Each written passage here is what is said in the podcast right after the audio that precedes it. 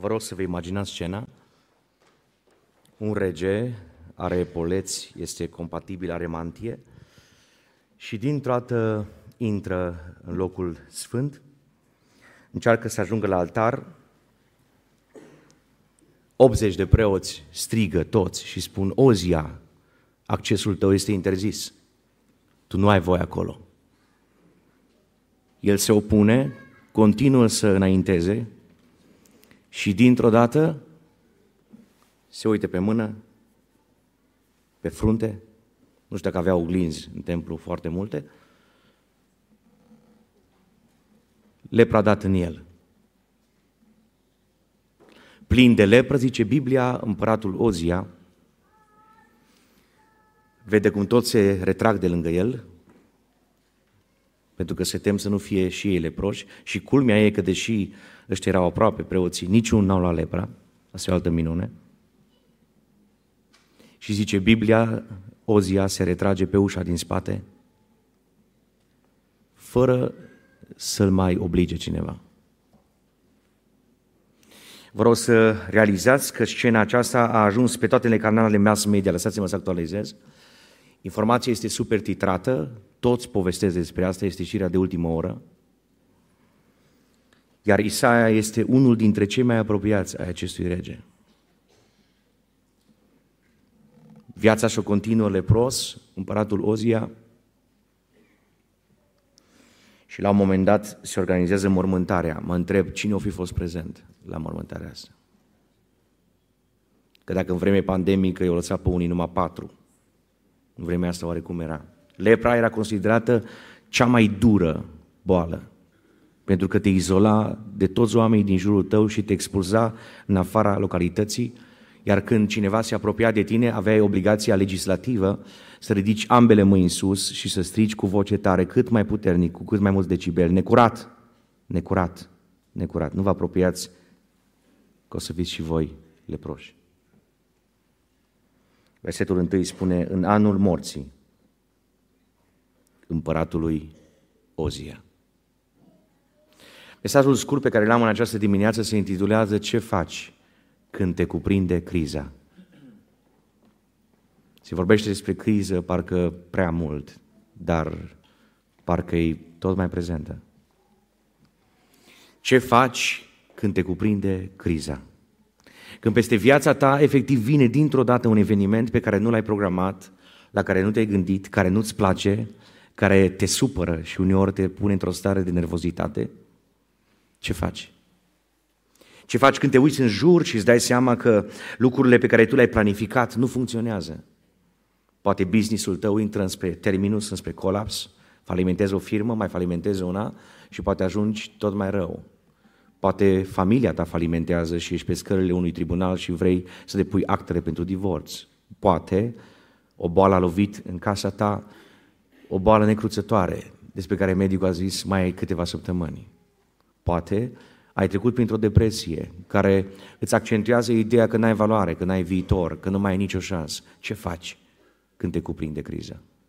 Este oameni pe care atunci când îi cuprinde criza, își semnează un bilet și spun vreau să las un bilet de adio, pentru că nu mai vreau să trăiesc pe lumea asta. M-a cuprins criza. Este oameni care chiar își pun în aplicare gândurile suicidale și pleacă direct în fundul iadului. Pentru că i-a cuprins criza și n-au știut cum să reacționeze. Ce faci când te cuprinde criza? Ne uităm la bărbatul acesta cu numele Isaia și o să observăm în această dimineață ce trebuie să facem când ne cuprinde criza. În primul rând, când te cuprinde criza, cunoașteți Creatorul. Criza va încerca să spună creatorul tău este ascuns undeva în univers. Lui Dumnezeu nu mai pasă de problemele tale. Dumnezeu nu mai are niciun obiectiv pentru tine. Dumnezeu nu mai are viitor pentru casa ta, pentru familia ta. Tu mergi spre derivă, mergi spre zona aceea în care nu mai ai nicio soluție. Criza îți va spune, uite-te la problemele tale, uite-te că sunt mai multe, uite-te că din ce în ce mai mulți oameni sunt împotriva ta, uite-te că nimic nu merge, nu merge nici domeniul ăsta, nici domeniul ăsta, nici celălalt. Toate parcă te-au cuprins dintr-o dată și toate aruncă peste peste tine săgeți năucitoare. Ce faci? Cunoașteți Creatorul. Să nu uiți în această dimineață un mesaj important din Cartea Sfântă Biblia. Dumnezeul tău nu depinde de criza ta.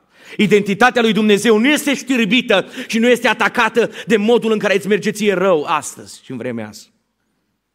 Dumnezeu rămâne pe tron. Cine crede ca mine să zică amin.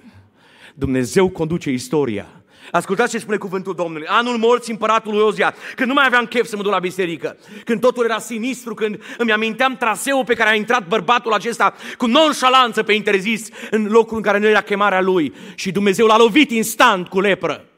Mi-amintesc de fiecare secvență. Mi-amintesc cum l-a scos afară. Mi-amintesc că am fost printre singurii sau printre puținii care a participat la mormântarea lui, pentru că toți se temeau să nu fie și ei cu lepră în viitor. Mi-amintesc de criza asta. Pentru mine, Ozia a fost un mentor. Bărbatul acesta a făcut reforme inegalabile în spațiul ebraic. L-am văzut, l-am privit, l-am citit, am fost interesat de el, m-a impresionat modul în care a trăit. Nu mai am chef să mă duc la biserică. Primul lucru pe care ți se spune diavolul când te cuprinde criza este izolează-te de biserică. Retrage-te din grupuri, iește pe WhatsApp. Termină cu biserica. Nu mai vorbi, dacă ai fost în cor, nu mai participa la nicio repetiție. Dacă ai fost în fanfară, nu te mai duce. Dacă ai fost în corul bărbătesc, nu mai participa. Dacă ești tânăr sau adolescent, nu mai merge joi. Retrage-te. Biserica nu e interesată de tine. Lui Dumnezeu nu-i pasă de viața ta. Isaia e un profet și bărbatul acesta avea multe experiențe cu Dumnezeu. Și totuși a venit gândul. Mai are sens să mă duc la biserică? Mai are sens să văd templu? Și zice Biblia, în anul morții împăratului Ozia, m-am mai dus odată la templu. Am zis, indiferent ce mi se întâmplă mie, indiferent prin ce trec, nu renunț la prezența lui Dumnezeu. Mă duc la casa lui Dumnezeu. Să știți că ori de câte ori venim aici în prezența Domnului, Domnul este aici. Domnul este aici. Cine recunoaște în dimineața asta că Domnul e prezent aici? Să facă un semn cu mână ridicată. Aleluia lui Dumnezeu. Domnul e prezent aici. Criza ta nu ți poate scoate pe Dumnezeu din casa Lui. Domnul a zis, unde sunt doi sau trei adunați în numele meu, a promis Marele Rege Iisus Hristos. Eu vin acolo. Îți dai seama că aici este prezent Domnul Iisus Hristos? Îți dai seama că aici este prezent Dumnezeu Tatăl? Realizăm noi că aici este prezent Duhul Sfânt Dumnezeul. Știți că locul acesta sunt îngerii Domnului. Știți că a rămas întregi și România, petecosta de pământ, a rămas fără război. Pentru că Dumnezeu a promis, Dumnezeu a promis în 4 februarie eram în Beclean și Duhul Sfânt s-a ridicat printr-o prorociță și a zis, așa vorbește Domnul, 4 februarie 2020 și 2, înainte să înceapă războiul cu două săptămâni, Duhul Sfânt a zis, vă întrebați dacă va intra război în România, am pus la granițele României niște îngeri care învârt săbi învăpăiate ca să nu intre războiul în țara aceasta. Să spunem din toată inima glorie lui Isus. Glorie lui Isus.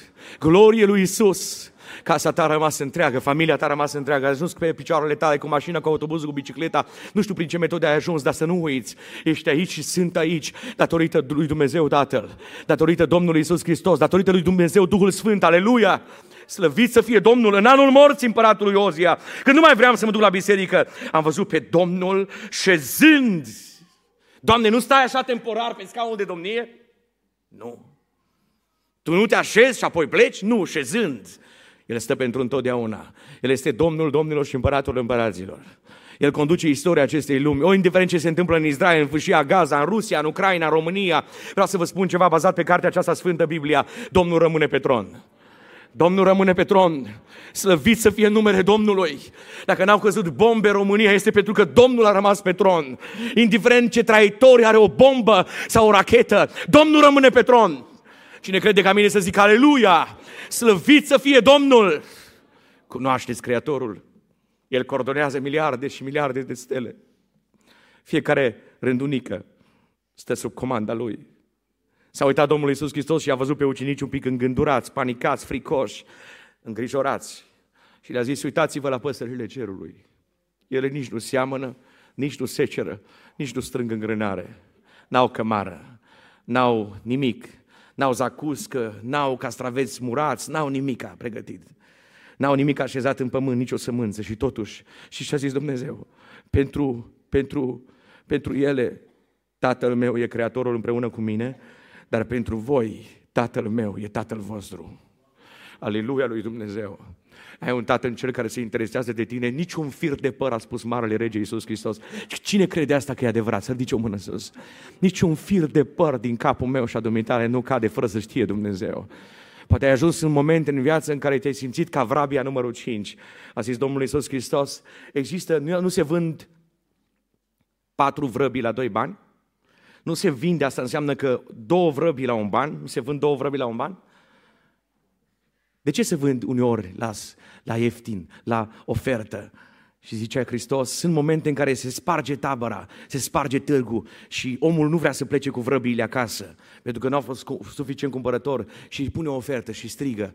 Până acum am vândut patru vrăbii la doi bani, acum vând cinci vrăbii la doi bani. Vă întreb, ce se întâmplă cu vrabia cinci? Nu cum fai pe gratis? Din perspectivă comerciantă, din perspectivă contabilă, vrabia numărul 5 nu are nicio valoare, vândută pe gratis. Poate te simți ca vrabia numărul 5 și viața ta parcă nu mai are esența de altă dată, nu mai are bucuria de altă dată, nu mai ai înflorirea de altă dată, ai început să pălești, ai început să te simți atacat. Tot felul de sisteme te atacă, gânduri, scenarii. Sunt oameni care nu pot să doarmă noaptea, îmi spune Duhul Sfânt chiar în acest moment, din cauza fricii, ce o să se întâmple. Vine război din Israel spre România, se derulează al treilea război mondial, nu asta e problema noastră. Dumnezeu rămâne pe tron. Dumnezeu rămâne pe tron.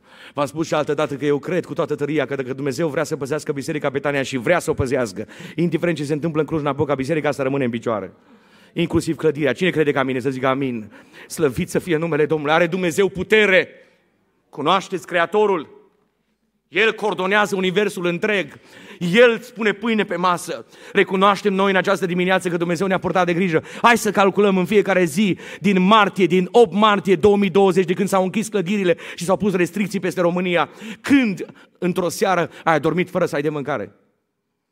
Când într-o dimineață te-ai trezit cu frică că nu o să ai ce să pui la micul dejun la copiii tăi, indiferent dacă erai în stare de urgență sau în alt fel de stare, a fost Dumnezeu cu casa noastră, eu zic din toată inima, amin. A fost Dumnezeu cu mine, cu casa ta, cu familia ta. Știi de ce? Dumnezeu poartă de grijă. Creatorul tău este cel ce îți poartă de grijă. La două milioane de guri, timp de 38 de ani, Dumnezeu i-a hrănit și stomacele lor au rămas goale, pentru că Dumnezeu le-a purtat de grijă evreilor care au fost deportați din Egipt înspre Canaan. 38 de ani s-au învârtit prin pustie într-un loc deșertic în care nu exista niciun metru pătrat fertil. Și Dumnezeu a zis, ca să-mi arăt puterea și a tot puternicia, vă hrănesc pe gratis. Și le-a trimis mană din cer și fiecare dimineață, odată cu roa, coborau niște bobițe de coriandru cu gust de miere. Pentru că Dumnezeu le-a trimis mâncare. Și evrei au strigat în disperare, Manhu, ce e asta? Și Domnul a zis, e mâncare pe gratis, ca să știți că vă port de grijă. Aleluia lui Dumnezeu! Aleluia lui Dumnezeu! Domnul poartă de grijă pentru trupul tău, pentru sufletul tău, pentru Duhul tău. Domnul îți trimite mesaje prin predici, prin cântări. Dumnezeu e cu tine. Avem metode extraordinare pe care ne vorbește Dumnezeu. Deschizi radio și îți vorbește Dumnezeu. Intri pe un canal de YouTube și asculți predici și cântări. Indiferent unde ești în izolare, blocat, Dumnezeu îți vorbește. Îi mulțumim lui Dumnezeu pentru libertatea asta. O merităm? Nu, tot meritul este al lui Isus Hristos. Slăvit să fie numele Lui. Spune Biblia, l-am văzut șezând pe scaun de domnie. Cum era scaun de domnie Isaia? Foarte înalt. Și eu zic cel mai înalt. El este cel mai tare. El este tot puternic. M-am uitat, zice Isaia, și când am crezut că el rămâne cu scaunul lui de domnie agățat în cer, m-am uitat mai atent. Dar am văzut că poalele mantiei lui coborau în adunare. Aici e prezența lui Dumnezeu. Aici e mantia Domnului.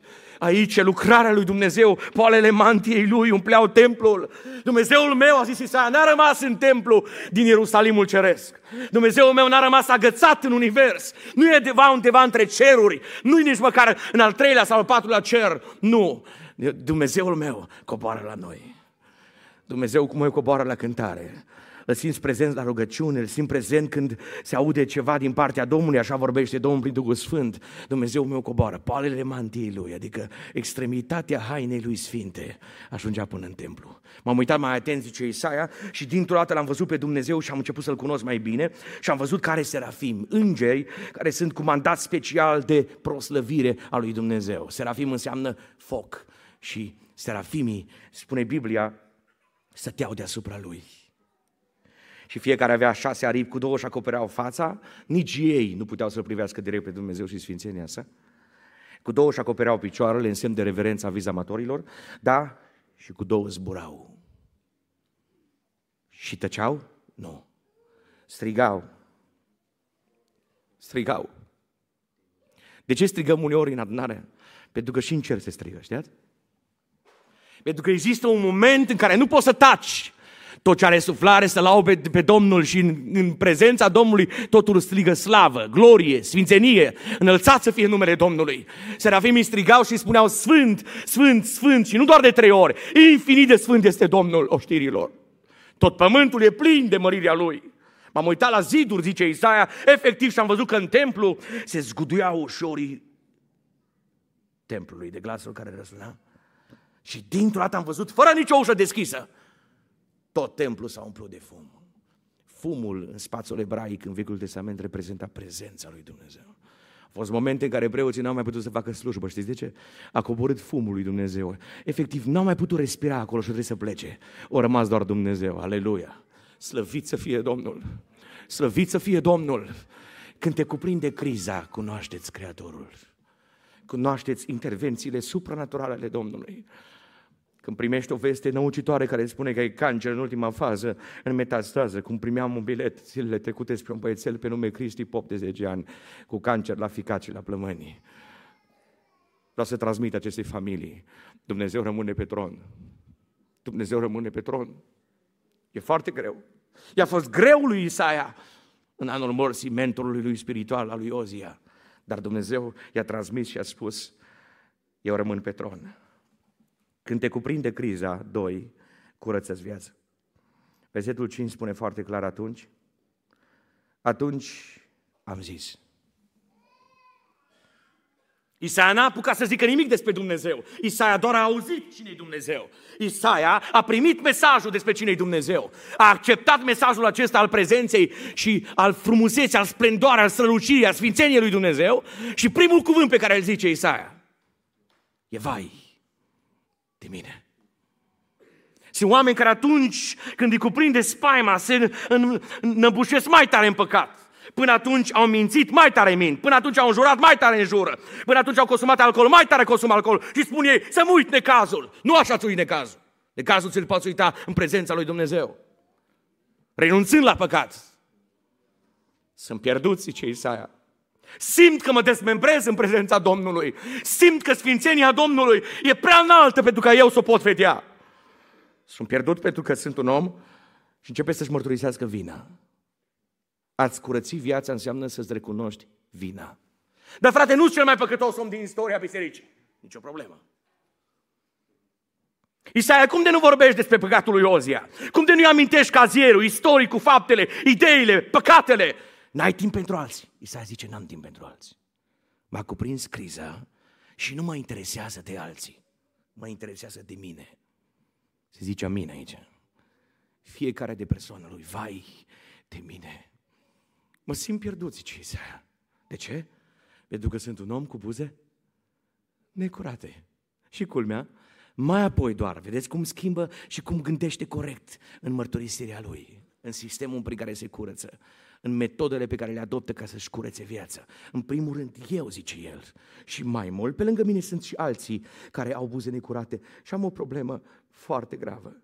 Cum de Dumnezeu a fost așa de bun, încât totuși, cu ochii mei, l-am văzut pe împăratul, pe Domnul oștirilor. L-ai văzut dumneata în viața ta pe Domnul Isus?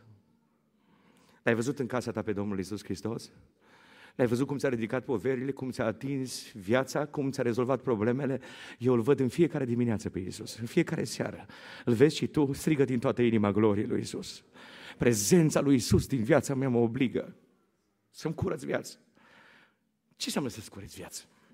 Înseamnă că să iei fiecare domeniu din viața ta și să evidențiezi lucrul rău pe care l-ai făcut în domeniul acela, indiferent care e. De exemplu, să-ți iei telefonul, să-ți iei smartphone-ul, să-ți iei mașina, să-ți iei frigiderul, să-ți iei casa, să-ți iei beciu, să-ți iei familia, să-ți iei ideile, să arunci dosarul ăla de divorț pe foc, să renunți la gândurile de a tu fi evidențiat, să faci tu ce vrei în viața ta, să renunți la locuri răufamate, la zone periculoase. De ce? Îți cureți viața ce să facă Dumnezeu? Să vină urgent și să te smulgă din păcatele tale? Ai grijă, nu cere asta, că o să ajungi la terapie intensivă. Poate Dumnezeu să facă asta. Dar Dumnezeu zice, curăță-ți viața, puneți viața în rânduială și trăiește în, în curăție față de prezența lui Dumnezeu. Zice Biblia, după ce mi-am recunoscut vina, am primit un mesaj extraordinar. N-am mai putut să zic nimica, pentru că am văzut că un serafim dintre cei care stăteau deasupra Domnului, deasupra împăratului, s-au coborât pentru că au primit un mandat special de urgență să se apropie de altarul cerului și nici îngerul nu și-a permis să atingă cu propriile lui degete cărbunele. A luat un clește și cu cleștele a prins cărbune de pe altar și l-a adus spre mine. Și zice, Isaia nu mi-a atins o ureche, nu mi-a atins un deget, mi-a atins buzele. Pentru că am zis, buzele mele sunt necurate. Se spunea deja foarte bine. Aici, la Betania, este prezent Domnul Isus Hristos. Sângele lui Isus Hristos are putere de eliberare. În mod normal ar trebui să ne doară când ne atinge un cărbune de buze și ar trebui să ne ardă, ca să ținem minte când punem limba din nou pe buze și vrem să vorbim ce nu trebuie, să ne amintim. Dar Domnul e așa de bun cu noi Că nici o arsură nu ne-a lăsat la cei mai mulți dintre noi.